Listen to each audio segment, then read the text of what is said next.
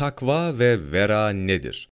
İbadet, mükelleflerin yani ergenlik çağına eren akıl sahibi insanların nefislerinin arzu ve temayüllerine muhalefeti ve Rablerini tazim için yapmış oldukları, yapılması sevap olan, Allah Celle Celaluhu'na yakınlık ifade eden özel taatleridir. Taatin aslı veradır. Veranın aslı takvadır. Takvanın aslı nefis muhasebesidir.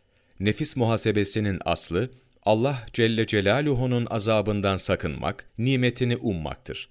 On şeye nefse gerekli görülmeyince vera tamamlanmaz. 1. Dil ile gıybetten korunmak. 2. Kötü zandan sakınmak. 3. Halk ile alay etmekten geri durmak. 4. Haramlara bakmamak. 5. Doğru sözlü olmak. 6.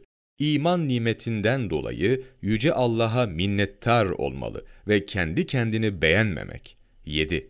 Malı hak yolunda harcamak ve batıl yollarda harcamamak. 8. Yükseklik ve büyüklük dileğinde bulunmamak. 9. Beş vakit namazı vakitlerine, rükû ve secdelerine dikkat ve itina ederek korumak. 10. Ümmet ve cemaat üzere istikamet etmek. Ebu Musa el-Eşari rahmetullahi aleyhten rivayet edildiğine göre her şeyin bir haddi vardır. İslam'ın hududu da vera, tevazu, sabır ve şükürdür. Vera işlerin kıyam ve sebatına, sabır cehennem ateşinden kurtuluşa, şükür de cennete nail olmaya sebeptir. Hasanül Basri rahmetullahi aleyh Mekke'de Hazreti Ali keremallahu veçhenin oğullarından arkasını Kabe'ye dayayıp halka vaaz eden bir gence, dinin sebat ve kıyamına sebep olan şey nedir diye sordu genç, veradır dedi. Hasanül Basri rahmetullah aleyh, dinin afeti nedir diye sordu genç, tamahtır dedi. Avamın verası, haramdan ve haram şüphesi bulunan şeyden sakınmaktır.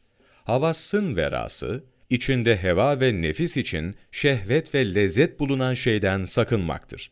Muhasıbi, sayfa 52-53 Asım Köksal, İslam Tarihi, 8. cilt, sayfa 853 3 Haziran Mevlana takvimi